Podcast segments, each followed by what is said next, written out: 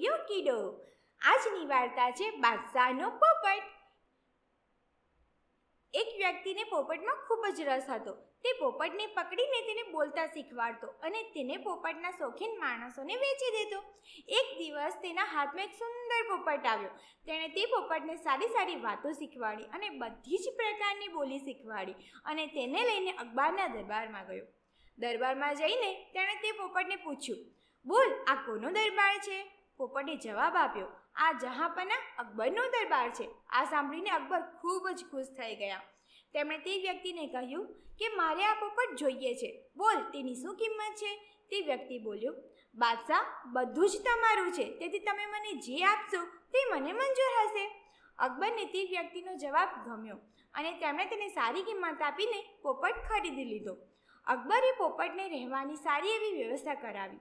તેમણે તે પોપટને ખાસ સુરક્ષા વચ્ચે રાખ્યો અને રખેવાળાને સૂચના આપી દીધી કે આ પોપટને કંઈ પણ ન થવું જોઈએ. જો કોઈએ પણ મને આ પોપટના મરવાના સમાચાર આપ્યા, તો તેને ફાંસીએ ચડાવી દેવામાં આવશે. હવે તે પોપટની ખાસ સારસંભાળ રાખવામાં આવતી હતી. પરંતુ થોડાક જ દિવસોમાં તે પોપટ મૃત્યુ પામ્યો. હવે તેની સૂચના મહારાજને આપે કોણ? રખેવાળ ખૂબ જ હેરાન હતા. ત્યારે તેમાંથી એક જણે કહ્યું કે બિરબલ આપણી મદદ કરી શકે છે. બધાએ બિરબલ પાસે જઈને મદદ કરવા કહ્યું. બિરબલે એક ક્ષણ વિચારીને કહ્યું, ઠીક છે, તમે બધા જાઓ, મહારાજની સૂચના હું આપી દઈશ. બિરબલ બીજા દિવસે દરબારમાં પહોંચ્યો અને મહારાજને કહ્યું, મહારાજ, તમારું પોપટ. અકબરે પૂછ્યું હા, શું થયું મારા પોપટને?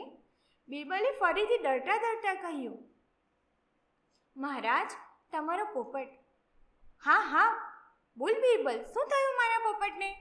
મહારાજ, તમારો, બિરબલે કહ્યું, અરે ભગવાન, માટે કંઈક તો કહે?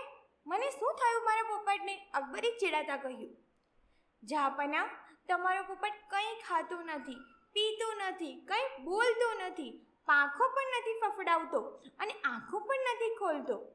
રાજા ગુસ્સામાં આવીને કહ્યું, અરે, સીધું સીધું કહી દે ને, તે કે મરી ગયો છે? બિરબલ તરત જ બોલ્યો, હુજુર, મેં મૃત્યુના સમાચાર નથી આપ્યા, પરંતુ આવું તો તમે જ કહ્યું છે. તેથી મને માફ કરી દો. આ સાંભળી મહારાજ નિરુત્તર થઈ ગયા. કેવું કિડ્ડો મજા આવીને વાર્તા સાંભળવાની? બસ આવી જ અવનવી વાર્તાઓ સાથે જોડાતા રહો.